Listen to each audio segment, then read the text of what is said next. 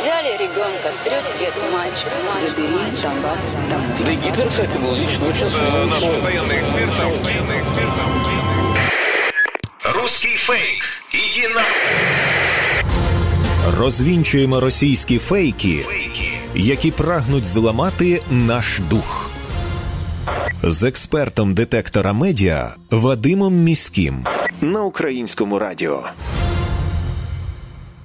Вітаю! З вами Вадим Міський, і ми знову починаємо розбиратися у ворожій брехні, розбирати її на атоми, різноманітні фейки, вкиди і відправляти їх у слід за російським кораблем. Для чого ми це робимо? Щоб не потрапити на вудочку пропагандистів, тому що очевидно війна відбувається не тільки за території, а і за наші з вами уми. Тому знати фейки в обличчя це бути озброєними в інформаційній війні. Звісно, там, де є така можливість, ми на прикладах будемо розбирати характерні стандартні прийоми російської пропаганди і таким чином вчитися розрізняти маніпулювання, шахрайство і дезінформацію самостійно. Російська пропаганда продовжує шукати приводи для дискредитації української влади. У заголовках російських видань ми помітили тезу про те, що Київ увійшов у топ десятку найгірших міст для життя, і це, начебто, результат правління Зеленського і Кличка.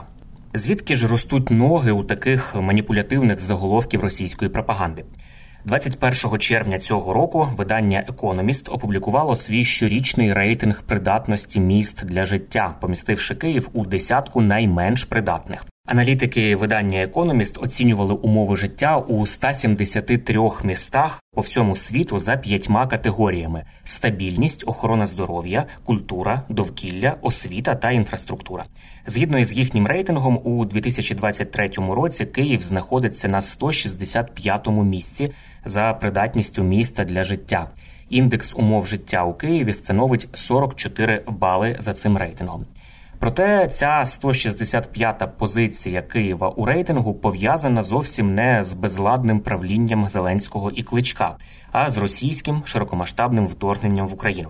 Журналісти видання StopFake ознайомилися із розширеною версією результатів дослідження Економіст і виявили, що там про це написано чорним по білому. Оцінка Києва порівняно із 21 роком знизилася на 6 відсоткових пунктів через шкоду, завдану війною його стабільності, інфраструктурі та загальній придатності для життя. Аналітики видання Економіст також звертають увагу, що місто отримало лише 23 зі 100 балів у категорії інфраструктура через те, що відбуваються безперервні російські обстріли, і це вийшов найнижчий показник серед інших міст у цьому індексі. Крім того, російське вторгнення в Україну також вплинуло на оцінку і інших східноєвропейських міст, наприклад, Варшави і Будапешта. Ось пишуть у звіті, що у 22-му році показники стабільності цих міст знизилися через їхню близькість до зони воєнних дій. А у 23-му році війна Росії проти України і спричинені нею економічні політичні потрясіння так само позначаються на житті у багатьох європейських містах. Йдеться у звіті повному видання Економіст. У зв'язку із війною видання виключило Київ із рейтингу минулого року, 2022-го, і через це у цьогорічному рейтингу в багатьох категоріях Київ участі не може брати, тому що дослідники не мають даних для порівняння за попередній рік. Наприкінці грудня нагадаю, у Київській міській раді підрахували, що в період із 24 лютого 2022 року у Києві внаслідок російських атак було пошкоджено майже 700 об'єктів. Із них, наприклад, понад 350 житлових будинків, понад 70 навчальних закладів, 80 об'єктів житлово-комунального господарства, 25 об'єктів транспортної інфраструктури і близько такої ж кількості об'єктів охорони здоров'я. Це дані на кінець лютого минулого року, і зараз цифри, звісно, більші.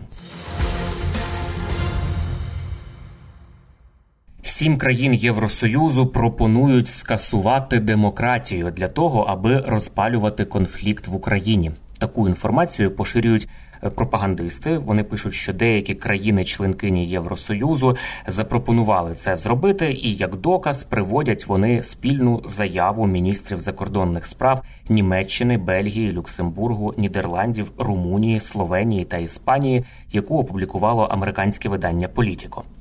Звісно, це є маніпуляцією. Демократію ніхто скасовувати у світі не збирається, і зараз ми з вами розберемо, чим же зманіпулювала російська пропаганда. Звернули увагу на ці дописи пропагандистів, фахівці проекту StopFake. Вони наголошують, що насправді у заяві, яка називається Час для прийняття більшої кількості рішень, більшістю у зовній політиці Євросоюзу, згадані міністри закликають Євросоюз більш широко використовувати голосування кваліфікованою більшістю у питаннях зовнішньої та безпекової політики Євросоюзу.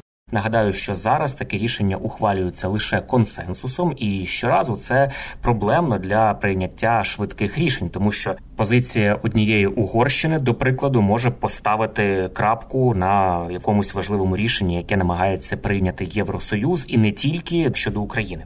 Отже, на думку міністрів закордонних справ згаданих е, сімох європейських країн, справжні виклики пов'язані із російською агресією проти України та високі ризики у галузі безпеки для членів Євросоюзу передбачають оперативне реагування і функціонування усіх європейських інституцій. І станом на зараз значна більшість рішень, які стосуються саме зовнішньої політики, вимагає одностайності. В деяких випадках пишуть вони в своїй публікації. Це заповільнює реакцію Євросоюзу. Проте жодне скасування демократії вони не пропонують. Фахівці StopFake, фактчекери зазначають, що угода про європейський союз яка є основоположним документом для функціонування цього об'єднання, передбачає, що Рада ЄС, тобто орган, який об'єднує керівників держав. Е, залежно від питання, які він розглядає, може приймати свої рішення голосуванням простої більшості. Зараз це 14 голосів, кваліфікованої більшості або консенсусу. Голосування кваліфікованою більшістю тут дуже цікаво у них е, виписане. Це прийняття рішення одночасно за дотримання двох умов. 55% країн блоку повинні проголосувати. Це 15 із 27 країн-членів. А також е, ці країни не просто їх має бути 15, а представляти вони мають не менше ніж 65% усього населення Євросоюзу. Цей механізм також ще називають правилом подвійної більшості. Міністри у своїй публікації наголошують, що вони не підтримують внесення змін до угоди, а просто пропонують більш ефективно використовувати уже наявні інструменти. І також вони пропонують частіше використовувати у Євросоюзі у таких питаннях принцип конструктивного утримання. Цей пункт також передбачений угодою про Євросоюз, і країна ЄС може утриматись від голосування щодо конкретної ініціативи, не голосуючи проти і не блокуючи таку ініціативу. Пропагандисти дуже часто виривають іноземні публікації із контексту для того, аби посилити меседжі, е, вигадані, як правило, своєї російської пропаганди. Е, і в цьому випадку вони хочуть звинуватити українців у е, розмиванні ерозії європейської демократії у цьому конкретному випадку. Мовляв, через війну в Україні Євросоюз перетворився на маріонетку Сполучених Штатів, ігнорує думку країн, які в нього входять, і при цьому не підтримують позицію більшості Євросоюзі щодо війни. У такий спосіб вони хочуть показати недоречність санкцій Євросоюзу проти Росії. Але правда полягає у тім, що наявність різних думок щодо російської агресії проти України, навіть у рамках одностайного визнання Росії у якості агресора, є проявом якраз таки і елементом справжньої демократії.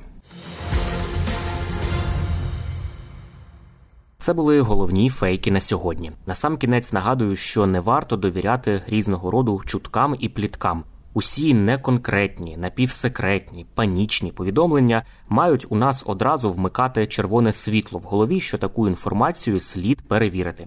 Як правило, за такими неконкретними джерелами, інсайдами, емоційним викладом ховаються інформаційно-психологічні операції ворога, який прагне нас деморалізувати. Довіряти ми можемо офіційним повідомленням української влади і новинам авторитетних медіа, наприклад, суспільному мовленню. І не забуваємо, що від нашої із вами поміркованості і зваженості при поширенні різного роду інформації, а ми це робимо щодня у розмовах із друзями чи в соціальних мережах, зрештою залежить успіх всієї країни в інформаційній війні. З вами був Вадим Міський. До зустрічі. Руський фейк.